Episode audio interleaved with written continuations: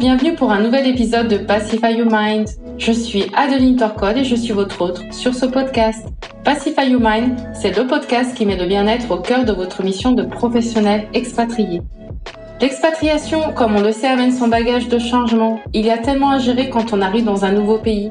S'adapter à une autre culture, une autre langue, trouver un logement, une école, se faire un réseau, bref, c'est tout un nouvel univers à construire et surtout cela demande des compétences et une préparation spécifique pour aborder sereinement cette transition et surtout que cette transition se fasse en accord avec soi-même. Pour en parler, je suis ravie d'accueillir Nawal Bendefa, une très belle rencontre. Je remercie d'ailleurs une auditrice de nous avoir mis en relation. Nawal est coach pour expatriés. Comme elle le dit si bien, c'est son expatriation tour à tour en Corée, aux États-Unis et en Suisse qui l'a menée au coaching. Elle aide notamment des femmes et hommes expatriés à mettre du sens dans leur aventure à l'étranger. Elle se définit comme une roller coaster trainer, car l'expatriation est avant tout un incubateur de changement et également d'émotions. Ce que j'aime beaucoup chez Nawa, c'est son approche pluridisciplinaire.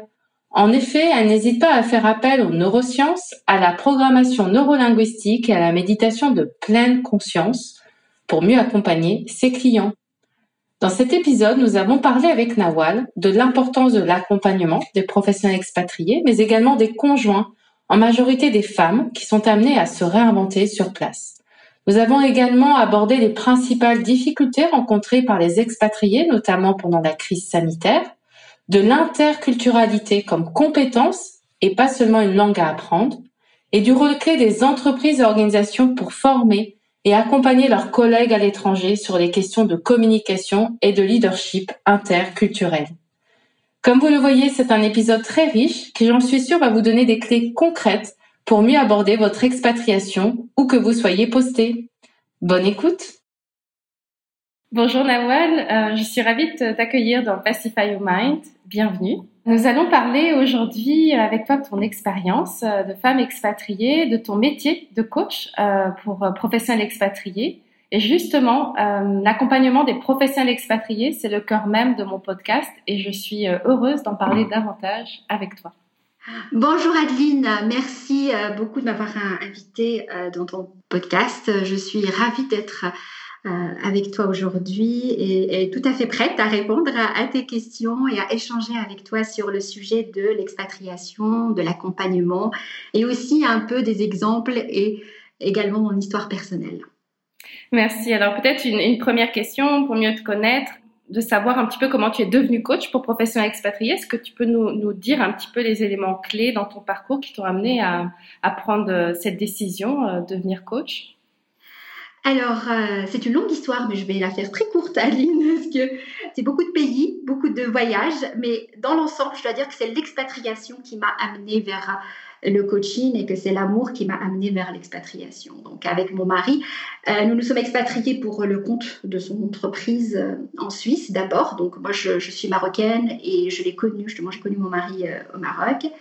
Et là, on a fait notre première expatriation en Suisse ensemble, puis après aux Philippines, en Corée du Sud, à Singapour, aux États-Unis, et nous voilà maintenant de retour en Suisse. Donc j'ai eu une carrière euh, au Maroc qui était euh, vraiment très riche, très variée dans le domaine du marketing, de la communication, du brand management, et je me suis convertie aux ressources humaines. Bon, à l'époque, je pensais euh, devenir euh, coach pour mes jours de retraite. Donc, je me suis dit, ah là, le coaching, ça serait une très belle occasion d'exprimer une, une, belle carrière et d'aider les gens justement à construire la leur. Mais je dois dire que, euh, non pas que la retraite m'a rattrapée, mais c'est l'expatriation qui m'a rattrapée, c'est le changement qui m'a rattrapée. Donc, j'ai eu le plaisir, moi aussi, d'être accompagnée pour ma première expatriation en Suisse. Et j'ai compris que cet accompagnement m'avait amené à l'essentiel, euh, m'a amené à, comprendre mes aspirations, ma nouvelle identité euh, de femme expatriée et m'a amené aussi à m'approprier l'expatriation. Donc, euh, je me suis dit, j'ai travaillé en entreprise en Suisse, mais alors j'avais besoin quand même d'une carrière plus portable et j'ai dit, ben voilà, c'est le moment de, de ramener le coaching dans ma vie en tant que profession. Donc, je suis coach en carrière et leadership depuis 2008 un métier qui, je dois dire aujourd'hui, fait partie de moi, fait partie de ma personnalité, fait partie de mon quotidien. Et je l'ai exercé dans six pays avec vraiment beaucoup de passion, mais aussi beaucoup de persévérance et d'ouverture d'esprit, parce que je suis en contact avec une communauté multiculturelle très intéressante, très riche et très, très inspirante, je dirais. Merci. Et ce que euh, j'apprécie chez toi en regardant euh, ton parcours, ton profil, c'est quand, bien sûr, tu t'es euh, formé à des outils classiques de coaching, mais aussi tu as suivi des, formations, notamment en neurosciences, en méditation de pleine conscience, en programmation neurolinguistique. Donc, ça, te donne quand même, donc c'est une formation pluridisciplinaire et c'est ça qui m'intéresse. Est-ce que tu peux nous en dire un petit peu plus sur ce choix de cette approche un peu holistique? Alors, ce qui est extraordinaire avec le coaching Adeline, et, et je crois que tu es aussi en train de le vivre, c'est qu'il stimule la curiosité et puis surtout les capacités d'apprentissage. Et puis, des fois, on devient tellement gourmand qu'on n'a plus envie de s'arrêter. Mais il faut savoir s'arrêter parce que l'objectif aussi d'un coach, c'est d'avoir une vision par rapport au développement de son activité. Alors, je me pose souvent des questions sur comment renforcer l'efficacité de mes sessions, comment porter mes clients euh, vers leurs objectifs. Mes choix de formation, je dois dire, reflètent mon histoire personnelle, mes propres besoins. Mes propres besoins qui sont ancrés dans le changement, parce que l'expatriation, euh, ben, est un incubateur, je dirais, de changement. Donc, elle active euh, les éléments émotionnels de transformation. J'ai besoin de la PNL moi-même pour comprendre mes propres modèles, mes modèles d'action, mes modèles de prise de décision, mes modèles de compréhension de mon environnement et comment j'interagissais avec le changement. Par exemple, comment construire un, modèle de réussite, d'expatriation réussie d'un pays à l'autre, sachant que l'environnement est, très différent. Donc été vraiment séduite par le pouvoir de cette visualisation. Alors on peut euh, imaginer des choses et on peut les, les ancrer euh, dans notre cerveau et dans notre Euh, et voilà, je voulais utiliser ça, j'ai utilisé euh, sur moi-même et ça m'a fait beaucoup de bien, ça m'a apporté beaucoup de clarté par rapport à, mon projet et surtout ça a apaisé mes angoisses par rapport à cette transition d'un pays à l'autre. Donc euh, après, je dirais que pour compenser le voyage dans l'inconscient que propose la PNL, il me fallait venir vers quelque chose de plus ancré dans la conscience. D'où justement l'apprentissage de la méditation en pleine conscience. Commencé d'ailleurs à pratiquer la méditation. Euh, bon, pour moi-même, j'ai eu un petit euh, souci, j'ai eu une maladie chronique avec des douleurs et je ne voulais pas dépendre entièrement euh, des médicaments. Donc j'ai eu la chance d'être en Asie à cette époque. J'étais à Singapour. J'étais entre, non, d'abord j'ai commencé en Corée du Sud. Et puis j'ai continué à Singapour. J'ai suivi les enseignements de John Kabat-Zinn qui m'ont naturellement mené vers la neuroscience. Donc naturellement, j'ai appris que euh, en pratiquant la méditation pleine conscience, je transformais mon cerveau, je transformais mes connexions neuronales et puis j'apaisais ma douleur et j'ai augmenté ma présence, j'ai augmenté ma concentration et je voulais offrir aussi cette expérience à mes euh, clients. Depuis lors, alors tous mes programmes de coaching s'accompagnent de ou gym du cerveau ou apprentissage de la méditation en pleine conscience. Donc c'est un mélange entre une histoire personnelle et une volonté de vouloir servir les clients et le, soutenir à atteindre son objectif. Merci beaucoup d'avoir partagé euh, ton histoire euh, personnelle et aussi, je suis d'accord avec toi, c'est c'est aussi un soutien moral. Tu, tu, donnes des outils aussi bien-être à, à, tes, à tes coachés. Euh, je partage tout à fait euh, ton, ton approche sur ce point. J'aimerais justement revenir à ce contexte d'être expatrié. Ça justifie un accompagnement spécifique. Est-ce que tu peux nous dire un petit peu en quoi consiste euh, ton accompagnement, déjà le pourquoi de cet accompagnement et des conseils clés aussi que tu, tu donnerais à, à, une personne qui s'expatrie? Oui, alors, encore une fois, Adeline, on n'a pas toute la journée, n'est-ce pas? Oui. on va essayer d'être concise. Alors, l'expatriation, je dis toujours, est un incubateur de changement, euh, d'émotion et aussi de résilience. Le changement de vie nous rend au début vulnérables au départ. Donc, euh, et cette vulnérabilité, elle nous aide à mieux nous préparer euh, à cette aventure. Ce passage par cette case de vulnérabilité, c'est très difficile. Ça peut nous faire perdre un peu le sens de l'orientation. Moi-même, en étant quelqu'un de très introverti, confronté à la l'expatriation, j'étais vraiment dans cette euh, phase, donc cette case, pas phase, mais plutôt case de vulnérabilité où je me dis, mais comment je vais faire pour euh, construire euh, mon réseau social, comment je vais faire pour faire des connaissances, pour remplir cette page blanche qui m'accompagnait d'une expatriation à une autre. Et au début, je, résistais à cette vulnérabilité en disant non, non, il faut que je sois forte, il faut que je, il faut que. Et, tout à coup, il y a le faut, il faut que, il faut que qui revient.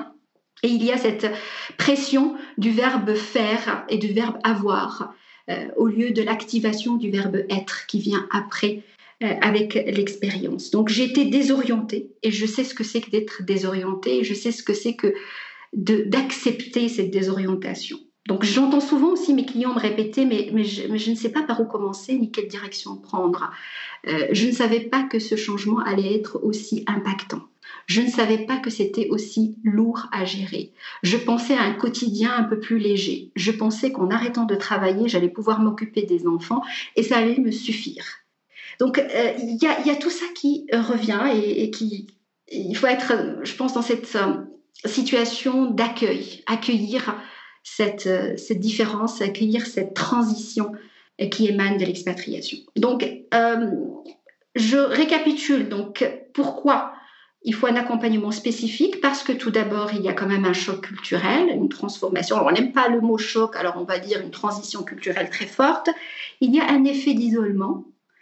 Il y a le côté administratif qui des fois peut être lourd dans certains pays. Des fois, il y a euh, le, conjoint qui n'obtient pas le permis de travail et donc qui doit repenser sa vie et euh, sa profession. Il, les il y a des différences liées au système de la santé, au système de l'éducation. Il y a la barrière linguistique, celle-ci fait partie du choc culturel. La sécurité, le logement, la scolarité.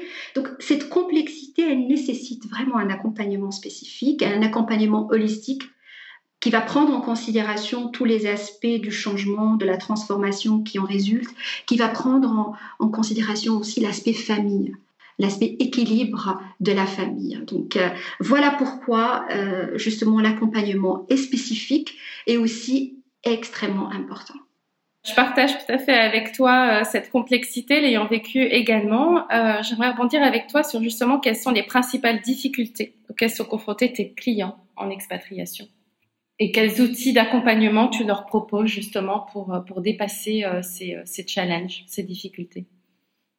Alors oui, Adeline, merci pour cette question. Oui, il y a des difficultés. Et la première, je pense, vient du manque de préparation. Donc on prend l'expatriation au tout départ comme un voyage et on se dit oui, ça sera comme les voyages que nous avons faits. Seulement, c'est un voyage de longue durée qui nécessite qu'on s'installe, on pose les valises, on ouvre les cartons et on trouve pas mal de choses dans les, cartons. Donc, il vaut mieux être préparé à une chose qui est fondamentale, qui est celle de la prise de conscience du changement. Prendre conscience du changement. On va souvent dire, euh, on va souvent me dire, Nawal, oui, j'accepte le changement. Mais il n'y a pas besoin d'accepter le changement et de l'accepter très rapidement. Je pense qu'il y a besoin d'abord de le comprendre de prendre conscience de cette dimension complexe du changement. Et je parle là de euh, un peu la, pyramide de Maslow. Donc on, voyait, euh, c'est un, modèle qui date, mais qui est toujours d'actualité. Donc on a construit notre pyramide de Maslow sur la base de la satisfaction de certains besoins, besoins physiologiques, sécurité, appartenance, puis on monte vers l'estime de soi, vers le besoin d'accomplissement. En expatriation, on repart un peu dans la, base. On, reprend la pyramide euh, dans sa base, donc les besoins de base. Alors sécurité, euh, nourriture, permis de résidence, permis de travail, hébergement, santé, école, nourriture. Puis après, on rajoute quelques loisirs, voyages, parce qu'on a envie de voyager quand on s'expatrie, on veut explorer euh, donc l'environnement de vie. Mais très vite, il y a une question qui, qui va apparaître, c'est celle de l'appartenance. Qui suis-je? À quel groupe j'appartiens? Qui est mon réseau social, mon réseau amical? Quelle carrière pour moi? Quel travail? Quel réseau professionnel? Quelle reconnaissance? Quelle estime j'attends des autres? Quelle intégration euh, je visualise? Quelle est ma vision dans cette expatriation? Donc moi je dirais que voilà, une des principales difficultés c'est ce retour à la base de la pyramide de Maslow et ce retour à construire encore de manière différente parce qu'on ne peut pas construire de la même manière avec laquelle on l'a fait. Dans notre pays, on va le faire d'un pays à l'autre, d'une manière différente et adaptée euh, au pays, mais sans oublier qui nous sommes, sans oublier cet alignement dont nous avons besoin pour, réussir, pour visualiser, pour avancer. Et, justement, euh, dans, ton, accompagnement, tu, donnes un soutien moral euh, à tes clients. Il y a énormément de peur, j'imagine, ou de barrières, j'allais dire, un peu mentales, des fois qui nous empêchent d'accomplir un nouveau projet sur place. Est-ce que tu peux nous donner un exemple peut-être euh, d'un parcours d'un client euh, que tu as pu aider? Ah oui, alors euh, je donnerai aussi mon exemple. Quand je suis arrivée en Corée du Sud, je n'avais pas le droit d'exercer mon, métier en freelance. Et là, effectivement, c'est une barrière monstrueuse. Là, c'est un mur. Voilà, on te dit, c'est bon, tu ne peux pas le faire. Grâce au réseau, je rencontre une dame qui travaille et qui me dit, au fait, j'ai ouvert ma société euh, offshore à Hong Kong. Et je peux exercer ici et j'ai trouvé une dérogation avec le gouvernement euh, euh, coréen pour pouvoir payer mes taxes ici. Donc là, on dit c'est impossible et plus on avance, plus on trouve des possibilités. Alors moi, j'ai accepté de travailler pour le lycée français à Séoul parce que j'ai trouvé une opportunité de pouvoir coacher des adolescents. Et c'est quelque chose que je n'avais jamais fait et j'ai adoré le faire. Donc leur coacher sur leur orientation professionnelle, sur la préparation des CV pour les stages, euh, sur les éléments de connaissance de soi, de connaissance de sa personnalité, de ses goûts, de ses aspirations professionnelles. C'était une aventure extraordinaire, ce qui m'a permis après de développer des programmes de méditation pleine conscience pour, euh, pour les écoles. J'ai mis en place ça à Singapour et aussi euh, à Dallas, euh, à l'école internationale de Dallas. Donc, c'est ça, c'est... moi, j'offre effectivement aussi, à travers cet exemple, je peux dire, j'offre à mes à mes clients une expérience de groupe aussi, parce que j'ai fait des, coachings de groupe pour que les personnes puissent partager leurs expériences. Euh, j'accompagne au niveau émotionnel, donc comment apaiser l'émotion à travers la méditation en pleine conscience, comment ouvrir vers des, de nouvelles perspectives. Parce que l'idée ici, c'est comme celle de, de ce chercheur euh, d'une grande université américaine qui est venu visiter un maître zen et qui lui dit, euh, je veux, qui voulait l'interroger sur le zen et qui parlait, parlait, parlait, et le maître zen préparait le thé. Donc on connaît cette histoire, il préparait le thé, il versait le thé, et il versait, versait, la tasse débordée. Et à ce chercheur qui dit, mais maître, maître, la tasse déborde. Elle il lui dit, mais cette tasse, elle ressemble à votre esprit. Il est plein. Il est tout à fait plein. Comment je pourrais rajouter autre chose? Donc il faut d'abord commencer par apaiser euh, l'esprit parce qu'il adore générer des idées et dire non, ça c'est possible, non, ça c'est pas possible, non, c'est limité. Et donc apaiser l'esprit pour pouvoir régénérer, le régénérer, donc générer de nouvelles possibilités. Mais je suis d'accord, euh, j'aimerais rebondir là-dessus parce que en pratiquant aussi maintenant la méditation en pleine conscience, je, sens effectivement, euh, moi qui ai un mental euh, bah, très très très dominant, ça, bien sûr ça m'apaise et aussi je pense ça fait prendre des décisions plus, on, on, dit l'intelligence du cœur, mais je le pense vraiment et je pense que c'est vraiment important d'équilibrer les deux comme comme tu le fais dans cet accompagnement. Maintenant, j'aimerais revenir justement sur l'accompagnement. Tu accompagnes beaucoup de femmes. Et je trouve que c'est important cet accompagnement des femmes qui souvent se retrouvent aussi encore, euh, j'allais dire, en prédominance comme conjointe ou en tout cas accompagnante euh, dans, ce projet d'expatriation. Euh, Est-ce que tu peux euh, nous parler un petit peu plus de ton accompagnement de, ces femmes et pourquoi il est si spécifique, en tout cas si particulier? Alors, oui, c'est un accompagnement spécifique pour justement les conjoints d'expatriés. Mais comme tu dis, effectivement, il y a une dominance de femmes et les femmes, elles ont tendance à se mettre en retrait, notamment quand elles sont dans un schéma familial. Elles vont dire, d'abord je m'occupe des enfants, d'abord je m'occupe de tout le monde, d'abord j'installe tout le monde et après je vais m'occuper de moi-même. Et elles ont tendance des fois à se perdre dans ce cycle. Je vais me m'occuper de moi devient euh, quelque chose qui n'est pas prioritaire. Donc, c'est reste dans la tête. Ça les travaille, mais elles n'agissent pas forcément, pas toutes en tout cas, euh, dans l'instant présent, dans le, les premiers mois de l'expatriation, parce qu'elles disent oui, je suis au service de ma famille. Il y a un élément de peur, de peur d'oser s'exprimer peur de ne pas être à la hauteur, de ne pas avoir euh, assez d'anglais, de ne pas avoir assez de diplômes, assez de connaissances. Donc le, syndrome de l'imposteur qui vient très vite s'installer dans leur vie. Elles ont peur, elles ont un sentiment quelque part de culpabilité, et je sais parce que je l'ai ressenti. Cette culpabilité que j'ai vis-à-vis de, de ma fille, de la voilà, de l'emmener d'un pays à l'autre, de déranger quelque part sa vie, mais au fait non, je dérange pas sa vie. Sa vie a été enrichie mais ma perspective, c'est qu'elle a été peut-être, oh là là, c'est peut-être parce qu'elle n'a pas fait ça ou elle n'a pas fait ça. Parce qu'on est dans une société à ligne qui nous dit toujours qu'on n'est jamais assez. Il n'y a jamais assez. On n'est jamais assez bon. Et donc on continue. Alors qu'il faut s'arrêter. À un moment donné, il faut s'arrêter, il faut respirer. Il faut savoir, voilà, je suis assez et voilà ce que je vais faire avec ce que j'ai comme potentiel. Elles essaient de tout faire bien, les femmes. Euh, ça, c'est un peu aussi dans le management. Quand je je coach des femmes en leadership, c'est, elles essaient d'avoir une harmonie et de l'efficacité et peut-être de ne pas, euh, voilà, de ne pas fâcher tout le monde. Des fois, il faut, euh, faut fâcher certaines personnes parce qu'il faut aussi avancer. Alors, je, dis souvent à mes clientes, vous n'êtes pas des pizzas. You're not pizza. Euh, you, cannot please everyone. Donc, euh, voilà, c'est un moment, il faut aussi prendre ce temps et s'approprier cette expatriation. Ça reste le projet de l'autre. Oui, c'est son projet. Oui, c'est son projet. Mais à un moment donné, on est dérangé. Pourquoi? Parce que il y a ce qu'on appelle le cortex singulaire antérieur, qui est une partie de notre système limbique dans le cerveau. Et ce cortex singulaire antérieur, il a besoin de sens. Quand il n'y a pas de sens, il bug. Et alors on devient euh, complètement perdu, on ne sait pas qui on est, on commence à se poser des questions existentielles, on commence à, se sentir mal, à être dans l'anxiété et à arrêter tout. Donc le besoin de construire le sens ou de donner du sens à cette expatriation est plus que euh, juste psychologique, il est physiologique. Le cerveau en a besoin.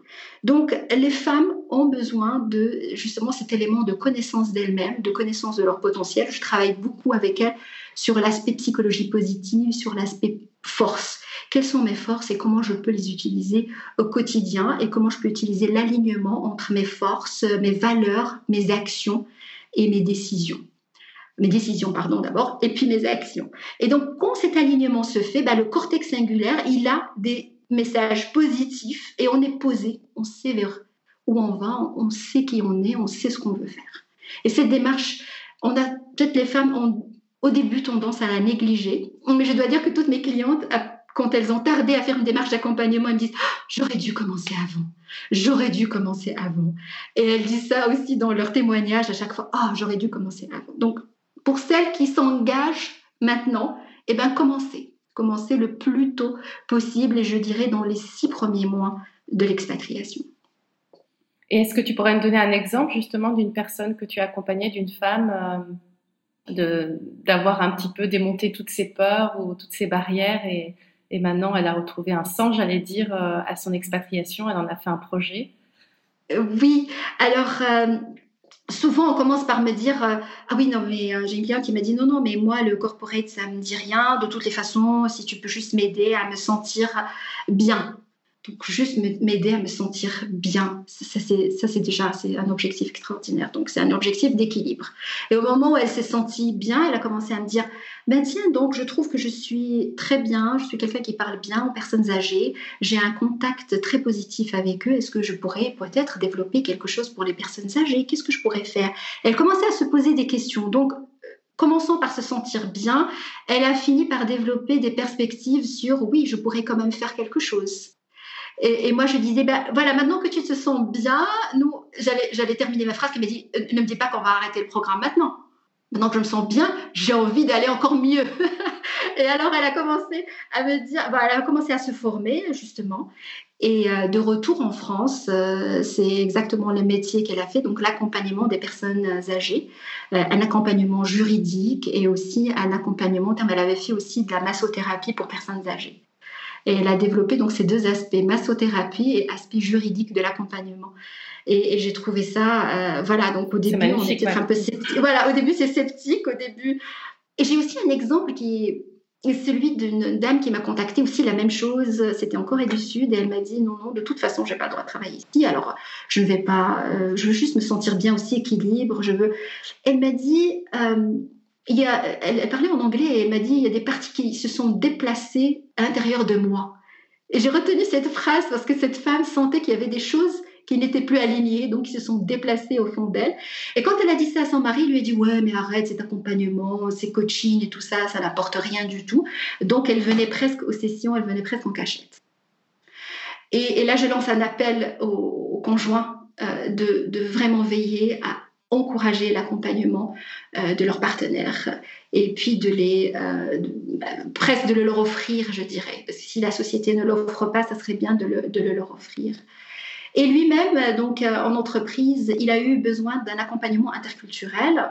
Et euh, voilà, le, le, hasard a fait que c'était moi qui ai fait cet accompagnement dans son entreprise. Et alors je l'ai reconnu parce qu'il y avait le même nom de famille. J'ai dit, euh, voilà, je coach votre femme. J'ai dit, ah bon, c'est vous? Ah d'accord, il est revenu vers sa femme pour lui dire ah bah oui, écoute, tu as raison finalement, l'accompagnement c'est très important. Le lien de confiance était établi. voilà, exactement. Le hasard a très bien fait les choses. Comme ça, les messages sont directs et ils sont il y a d'expérience derrière.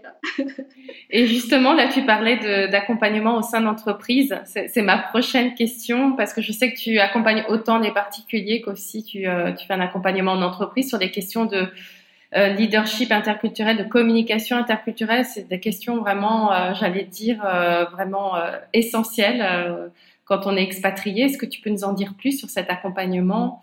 Oui, en effet, Edline, ça c'est un point très important. S'expatrier, c'est rencontrer la différence. Et cette différence apparaît très vite dans les modèles de communication. Nous n'avons pas les mêmes modèles de communication d'une culture à l'autre. Il y a un modèle plus direct, qui s'est installé en Europe euh, et un modèle plus indirect dans d'autres pays où il faut aussi euh, respecter, je dirais même, un certain protocole. J'ai été confrontée au protocole en Corée du Sud où bien sûr on ne se serre pas la main, on, on, incline son corps, son buste devant la personne et l'angle de l'inclinaison dépend du statut de la personne qui est devant soi. Et voilà, j'ai trouvé ça juste, euh, bah, c'est complexe, il faut le savoir, il faut l'apprendre. Euh, je ne l'ai pas forcément exercé de la manière juste, mais en tout cas, ce, savoir est, très important aussi bien dans la vie qu'en entreprise. Alors en entreprise, je travaille avec le modèle euh, de Hofstede, donc les, les clés de lecture d'une culture, je dirais aussi des études de Trampenaz c'est une base de données qui s'appelle GlobeSmart et à travers un questionnaire, GlobeSmart donne le profil de la personne et le profil du pays. Et donc, on voit les différences, on voit les gaps qu'il y a entre mon profil de communication, par exemple, qui peut être euh, extrêmement direct, et le profil de communication d'un pays comme aux Philippines, qui est extrêmement indirect, au Japon éventuellement aussi. Donc, euh, je me dis, mais comment je vais réguler ma communication? Comment faire en sorte de faire une communication euh, qui puisse satisfaire, bien sûr, toute l'équipe et mener toute l'équipe vers l'objectif? Donc, le leader se pose ces questions quotidiennement. Quel est, son, quel est le niveau de communication? Quelle est la, le style de communication à mettre en place pour rassembler l'équipe et la guider vers justement euh, bah, l'efficacité professionnelle. Donc l'accompagnement, que je l'aborde de cette façon, donc il y a des questionnaires, il y a une discussion avec le leader, il y a une réunion avec le team, et plusieurs réunions après peuvent euh, se, mettre, se mettre en place. Il y a aussi un accompagnement individuel pour le leader pour qu'il comprenne la question de communication bien sûr, de statut, la question de l'interconnexion, l'interdépendance de son équipe. Son équipe a besoin aussi de travailler de son côté avant de revenir vers lui. Donc, euh, des fois, on propose au leader, de, quand il est en réunion, bah, de sortir de la salle de réunion pendant quelques minutes et de laisser l'équipe discuter. Et ça marche. Donc, il revient, il trouve qu'ils ils sont arrivés à un compromis, ils sont arrivés à enclencher de nouvelles perspectives et il est là pour accueillir justement leurs propositions. La question statutaire, des fois, certains managers parlent avec leurs équipes et l'équipe comprend que le manager veut que les choses soient faites de certaines façons, d'une certaine façon. Or non, lui, il est peut-être en train de juste suggérer. Alors, il doit comprendre que euh, il doit spécifier. Je suis juste en train de suggérer. Je vais, je réfléchis tout haut. Il doit spécifier ces éléments parce que sinon son équipe pourrait prendre son idée et l'exécuter. Donc ça, ça arrive dans les pays ou dans les cultures où le niveau statutaire est très euh, respecté. Donc euh, on fait ce que dit le boss. Donc c'était vraiment l'élément clé. En Corée du Sud, quand j'ai justement coaché les, leaders européens, c'était pour leur expliquer qu'ils euh, doivent être très spécifiques par rapport à ce qu'ils disent, parce que ça peut être exécuté. Et ils l'ont remarqué, parce que c'est exécuté très vite. Et comme les Coréens, justement, sont très actifs et sont, euh, ils, sont, excellents dans l'exécution, bah, ça se passe plus vite qu'ils ne le, pensent. Lui-même, il n'avait même pas encore finalisé. Alors, euh, il, a il est revenu vers un mode de communication beaucoup plus apaisé, beaucoup plus, je dirais, séquentiel. Et il a instauré, euh, par exemple, bah, la, tradition du brainstorming. Nous sommes dans un brainstorming. Et quand il décide de quelque chose, bah, la décision doit être claire pour que l'étape d'exécution euh, commence. C'est vraiment fascinant parce qu'on des fois on se met dans une bulle et on dit oui, on n'est pas compris parce que euh, ceci. Non, c'est un, une compétence d'interculturalité. C'est une compétence qui se cultive en dehors de la langue on va dire oui, le Japon, je parle pas japonais, mais oui, mais vous pouvez très bien être formé à la culture japonaise sans avoir des connaissances en japonais. Hein. Les Japonais disent il faut lire l'air. Donc lire derrière les lignes. Lire ce que je n'ai pas dit. Comprendre ce que je n'ai pas dit. Et donc c'est dans l'air qu'il faut le comprendre, dans l'attitude physique. Donc ça enrichit plus. Alors qu'on est chez soi en train de communiquer les uns avec les autres et on sait qu'on est euh, pareil, on se transforme, c'est pour ça que je parle d'incubateur, on se transforme euh, en, des êtres humains curieux, sensibles, et pour cela, il faut être dans l'instant présent. Il ne faut pas partir avec cette tasse de thé toute pleine. Justement, il faut, partir avec un esprit neutre et un esprit curieux. Et c'est ça, justement, mon accompagnement au leader se passe dans cet aspect-là, adresse cet aspect de curiosité et de, euh, fait de savoir utiliser le pouvoir des questions ouvertes pour comprendre. Donc c'est vraiment créer ces canaux de communication euh, et donner effectivement un petit peu ce, j'allais dire, ce pouvoir aux gens, toutes ces compétences, euh, parce que souvent, enfin de ma propre expérience, je n'ai pas eu d'accompagnement sur ces questions de communication interculturelle. Et je trouve que ça doit être vraiment, j'allais dire, systématique dans un accompagnement pour professionnels expatriés pour vraiment, euh, comme tu dis, ne pas arriver à des malentendus, euh, ne pas se sentir compris. Et puis aussi, parfois, on peut, euh, comme tu dis, ça peut être une communication comme moi, c'était au Nigeria, très directe.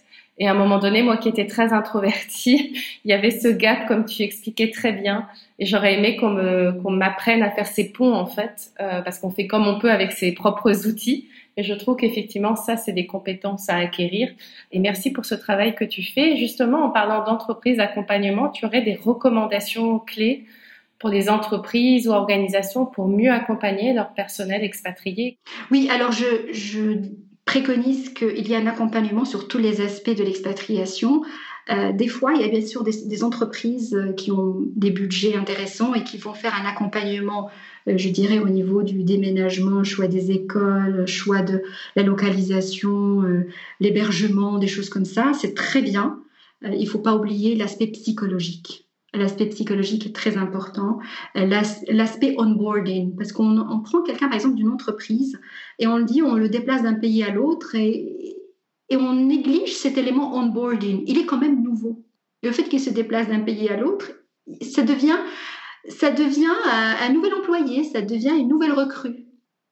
Il faut le traiter en tant que tel. Donc, euh, l'accompagnement dans la compréhension euh, des processus organisationnels, de l'organisation en elle-même, des modes de communication, du modèle de leadership, et aussi accompagner la famille. La réussite d'une expatriation est liée à la réussite de la famille, à l'équilibre de la famille les enfants se sentent bien à l'école, que le conjoint se sente bien dans, sa vie, dans son futur travail, nouveau travail, dans, son équilibre. Ça, euh, l'entreprise devrait un peu plus accorder d'importance à, ces éléments et, surtout l'interculturel, parce que là, c'est la transformation d'une information en une compétence. c'est vrai pour toute la famille. Alors moi, j'ai vraiment eu cet accompagnement en famille. Euh, je l'ai eu en même temps que mon mari. Et euh, cette consultante justement qui m'a formée m'a aussi inspirée et je me suis formée à la méthode Globe Smart interculturelle pour aider d'autres familles, d'autres personnes. J'ai animé des groupes dans les communautés, le Community Centers à Singapour et en Corée du Sud pour euh, cet élément interculturel. Donc oui, pour reprendre Donc la réponse euh, à ta question, si j'ai un conseil à donner, même avec un petit budget, vous pouvez faire des choses extraordinaires avec la famille d'expatriés, vous pouvez leur permettre d'être dans l'équilibre, d'être dans l'apaisement, d'être même dans l'épanouissement. Et l'épanouissement d'une famille en expatriation, c'est l'épanouissement de l'employé, c'est aussi sa performance au travail. Donc c'est vraiment les éléments, tout ça est très lié. Oui, merci beaucoup Nawal. Je te poserai la même question justement si tu avais des trois conseils clés, euh, recommandations euh, pour une personne qui, euh, qui s'expatrie ou qui est déjà expatriée, qui aurait besoin justement de un petit peu de naviguer dans cette aventure. Qu'est-ce que tu conseillerais? Oui, alors je, vais résumer les conseils en, trois points. Donc premièrement, se préparer se préparer, se documenter sur le pays d'accueil, sur comment l'accueil va être fait, se préparer en tant que famille, se préparer en tant que couple, parler, ne pas y avoir de tabou, parler argent, parler logistique, parler moyens, parler futur, parler présent. Se préparer, c'est très très important. Prendre le temps. C'est vrai qu'au départ, on est un peu dans l'excitation. On dit ouais, c'est génial, c'est super. Mais quand même, c'est génial, c'est super. Respirant et prenons le temps de nous préparer. Le deuxième point, c'est donner du sens. Dans cette préparation, justement, parler du sens. Voilà, moi je veux poursuivre ma carrière, cette expatriation va me permettre de faire ci et ça. Et le conjoint qui accompagne aussi doit vraiment se mettre dans cet aspect, dans cette situation de, voilà, je m'approprie cette euh, expatriation et voilà aussi les éléments sur lesquels j'aimerais travailler, les éléments que j'aimerais développer. Donc se préparer, donner du sens et construire un réseau. Le réseau, c'est extrêmement important. Et puis le réseau d'expatriation, t'accompagne de pays en pays. Aujourd'hui, je retrouve en Europe mes amis que j'ai rencontrés aux Philippines, en Corée du Sud, à Singapour. C'est extraordinaire, il y a un soutien et il y a aussi un échange au niveau des informations, au niveau des, euh, des cas, au niveau des tips, au niveau des ouvertures, des possibilités. Donc, euh, je récapitule, se préparer, donner du sens à son expatriation et construire un réseau. Merci, merci pour, euh, pour ces, ces conseils, ce partage. Justement, tu disais qu'on est bien sûr tous connectés, encore plus quand on a fait plusieurs pays, mais on, a aussi été impacté par cette crise sanitaire et notamment, euh, j'allais dire au premier rang aussi, les expatriés. Est-ce que tu peux nous dire un petit peu comme tu les accompagnes au quotidien, quel a été l'impact pour eux en fait de cette crise? Oui, alors je dirais à l'unanimité, la réponse que j'ai eue en contactant euh, mes clients et en contactant mon réseau, c'est la limite des déplacements, c'est le fait de ne pas voir la famille. Euh, ça, c'est quelque chose, euh, je l'ai vécu moi-même, c'est très très dur. Très dur de ne pas rentrer chez soi, se ressourcer, euh, aller vers ses habitudes, prendre sa famille dans ses bras. Donc ça, je pense que c'est tout le côté humain, le côté soutien de l'autre. Quand on est dans une crise comme celle que nous, avons, que nous traversons, hein, je veux dire, on a besoin d'être unis de manière à se soutenir les uns les autres. Alors les grands-parents, les, voilà, vraiment une, rupture, je dirais, dans les relations familiales. Aujourd'hui, oui, bien sûr, il y a, y a eu des téléconférences, des vidéos, mais c'est pas suffisant. Cet élément de prendre la personne dans ses bras. Donc ça, je pense à l'unanimité. Personne ne se plaignait tellement du travail. Tout le monde dit bon, c'est ok, on s'adapte à ce que nous dit le pays. Donc chaque pays avait une stratégie différente, mais c'était vraiment pas ça qui dérangeait. Même les gens qui ont perdu leur travail n'étaient pas aussi tristes que ceux qui ont perdu cette, euh, bah, cette capacité à pouvoir rentrer chez eux. Bon, bien sûr, il y a eu quand même des licenciements économiques qui ont obligé certaines personnes à quitter le pays. Parce que on, perdant le travail, on perd le permis de séjour, des fois dans certains pays, donc elles ont été obligées de ramasser leurs affaires et de partir. Il y a un client à moi qui m'a dit je pars parce que j'ai perdu. Euh, il y a un élément de, du sens que j'ai perdu, c'est celui du voyage. Moi, j'ai été en Thaïlande pour travailler, mais aussi pour voyager. Et les deux allaient ensemble. Donc, une fois le voyage perdu, moi, je rentre chez moi. Donc, le sens devient euh, bah, une, sorte de phare qui donne euh, la direction. Euh, oui, je dirais, voilà, donc cette rupture avec la famille était très dure. Moi-même, je l'ai, je l'ai vécue de manière très dure. Ça me rappelle, Adeline, cette histoire de Margaret Mead, cette anthropologue américaine à qui on a posé, ces élèves lui ont posé la question euh, quel est euh, le plus grand signe euh, de la civilisation, le grand symbole du développement de la civilisation. Tout le monde s'attendait à ce qu'elle dise ben, c'est un outil, la roue ou quelque chose comme ça. mais non, elle a dit un fémur qui a été soigné. Et voilà, parce que dans les temps anciens, si tu avais un fémur cassé, bah, tu te faisais manger par les prédateurs. Tu n'avais pas la possibilité de te déplacer pour aller boire, manger ou te, ou te protéger. Donc un fémur qui a été soigné veut dire que quelqu'un a pris soin de quelqu'un. Quelqu'un a pris soin de cette personne de manière à la protéger, de manière à lui donner de l'eau, de la nourriture et la protéger des prédateurs. Et ça, c'est là, à ce moment-là, que commence la civilisation. C'est prendre soin les uns des autres. Et je pense que ça, c'est très fort. En expatriation, on a besoin de ça, de, prendre soin les uns des autres, mais aussi dans la vie courante de tous les jours. C'est l'essence même de notre existence, de prendre soin les uns des autres. Non, mais je suis d'accord avec toi. C'est pour ça que cet accompagnement euh, que tu fais, qui est très humain aussi, cette partie psychologique est vraiment essentielle pour prendre soin des gens et que les gens soient acteurs aussi c'est un petit peu l'essence de mon podcast, de leur bien-être. C'est un mot général, mais ça couvre beaucoup de choses. J'aime bien poser comme question à mes, à mes invités si tu as une maxime, une citation qui t'inspire au quotidien. Et je pense que tu en as plein. J'en ai plein, oui. Chaque jour, je me fais ma petite citation. Alors écoute, je vais tricher quand même. Je vais dire une qui est la mienne, mais très modeste. Ça, c'est un peu plus mon mantra et puis une de Omar Khayyam qui, m'inspire beaucoup. Alors la mienne, c'est autour du courage. Parce que je pense qu'on parle beaucoup du courage, mais le courage pour moi, c'est regarder au fond de soi et d'accepter d'y voir le bien et le moins bien. C'est de ce courage que naît la volonté de grandir et de déployer ses ailes. Bon, ça c'est la mienne, mais toute modeste. Mais alors celle de Omar Khayyam, bien sûr, ça m'éclaire. Alors quiconque arrose dans son cœur la plante de l'amour, n'a pas un seul jour de sa vie qui soit inutile. Elles sont magnifiques, elles invitent, euh, je pense, j'espère, nos auditeurs auditrices à la méditation. Et en parlant méditation, ce sera euh, ma dernière euh, demande pour toi. Est-ce que tu peux, je sais que tu nous l'as proposé dans la préparation de cette interview, comme tu enseignes la méditation de pleine conscience, tu, tu nous proposes une méditation d'ancrage. Donc je te laisse maintenant la parole. Oui, voilà, alors c'est quoi une méditation d'ancrage? C'est une méditation courte qui permet juste de faire une transition, une transition entre une tâche et une autre, entre une conversation et une autre conversation, euh, entre un email et une réunion. Euh, c'est une méditation toute simple qui s'appelle Take Five, donc prenez cinq respirations. Alors les respirations peuvent être longues ou courtes selon la nature de la personne, selon son approche. Il n'y a aucun souci. Je vous invite à vous asseoir et à goûter à ce délicieux moment de, de gravité. Vous savez, la gravité, c'est vraiment extraordinaire.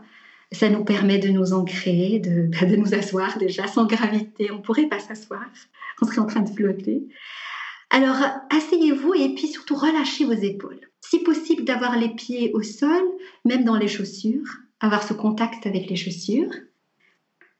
Si possible, encore relâcher les épaules et je vais vous guider à travers le premier point d'ancrage. On visite le point d'ancrage euh, physique dans le corps, bien sûr, et on inspire, expire en relâchant, avec cette intention de relâcher. Même si ça ne se réalise pas, mais ayez dans la tête cette intention. Je vais relâcher les muscles. Et là, je commence, je vous ramène vers la plante des pieds. Inspirez. Expirez. Relâchez la plante des pieds. Inspirez, expirez, relâchez la plante des pieds.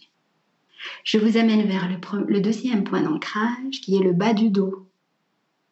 Inspirez, expirez, relâchez le bas du dos. Le troisième point d'ancrage sont les épaules. Inspirez, Expirez, relâchez vos épaules. Quatrième point d'ancrage, les mâchoires très sollicitées pendant la journée. Inspirez, expirez, relâchez les mâchoires. Dernier point d'ancrage, la paume des mains gentiment posée sur les cuisses Inspirez, expirez, relâchez la paume des mains. Et vous pouvez à votre aise revisiter les cinq points d'ancrage, la plante des pieds, le bas du dos, les épaules, les mâchoires et la paume des mains.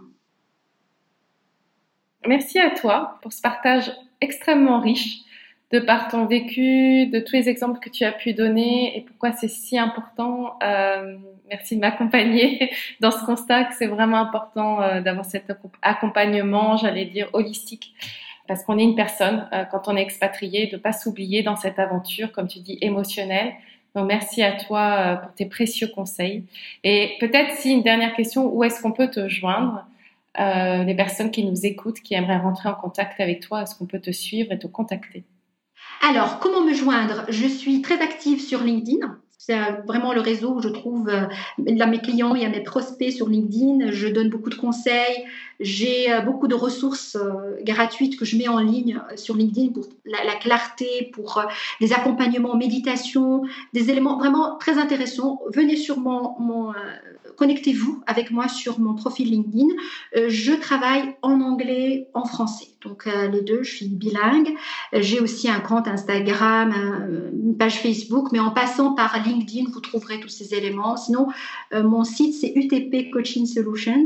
Je serais ravie de vous voir euh, visiter ou de vous euh, inviter à visiter mon blog dans lequel je, mets en ligne toutes les, les dernières, bah, mes derniers articles sur la famille en expatriation, sur le couple, sur le travail, sur le CV international, la recherche de job, à l'international, comment préparer un entretien d'embauche, comment se préparer euh, pour une expatriation réussie. Donc euh, voilà, je serais vraiment ravie de vous voir visiter euh, le blog. Voici, Adeline, tous les, éléments, hein, où me trouver où voilà, les, les auditeurs peuvent me suivre. Je tiens aussi, au mot de la fin peut-être, hein, de remercier beaucoup Adeline pour pour ce, podcast, mais aussi cette thématique autour de l'accompagnement, de donner justement à, à l'accompagnement son espace pour que les gens comprennent pourquoi et comment l'accompagnement peut euh, les aider. Je te remercie pour ta spontanéité, pour ton côté euh, vraiment très beaucoup de charme, beaucoup de, de me mettre à l'aise et d'être vraiment dans la bienveillance et dans l'ouverture d'esprit, dans la curiosité. J'aime beaucoup ton esprit très curieux, euh, tes questions et puis la façon avec laquelle tu accueilles tous le, bah, les efforts des autres. Je trouve ça extraordinaire. Merci pour ce travail que tu fais. Et puis je dis à bientôt hein, parce que on va la vie me fait toujours rencontrer les gens avec lesquels je travaille ou avec lesquels je collabore. oui, c'est sûr, j'en suis certaine. Merci à toi. Merci beaucoup d'avoir écouté ce nouvel épisode de Pacify Your Mind. Merci beaucoup Anawa pour cet échange riche d'enseignements. Si j'avais trois messages à retenir, ce serait 1. L'expatriation mérite un coaching spécifique pour comprendre les changements qui sont à l'œuvre. 2. L'expatriation est un acte de transformation, je dirais un acte de transformation intérieure. Dans les six premiers mois de votre expatriation, c'est important de faire ce travail de construction de sens, de trouver en vous les forces et les ressources pour vous transformer et mener à bien cette aventure qu'est l'expatriation. Troisièmement, votre entreprise et organisation a un rôle clé à jouer pour vous aider dans cette transformation et également ceux, pour ceux et celles qui vous accompagnent. Votre entreprise ou organisation peut également vous aider à acquérir des compétences qui sont importantes en termes de communication et de leadership interculturel. Si vous avez aimé l'approche de Nawal, vous pouvez la retrouver sur son site internet www.utpcoachingsolution.com et également sur son compte LinkedIn Nawal Bendefa. Et retrouvez Pacify Your Mind maintenant sur mon site internet www.pacifyyourmind.com et également sur mes comptes Adeline Torcol LinkedIn et Instagram. Voilà, si vous avez aimé ce nouvel épisode, je vous remercie d'avance de le partager dans votre entourage, de mettre une étoile sur Apple Podcast. Cela compte énormément car cela donne de la visibilité et cela aide aussi à le faire connaître auprès d'autres professionnels expatriés qui seraient intéressés par ma démarche. Je vous remercie beaucoup. À très vite.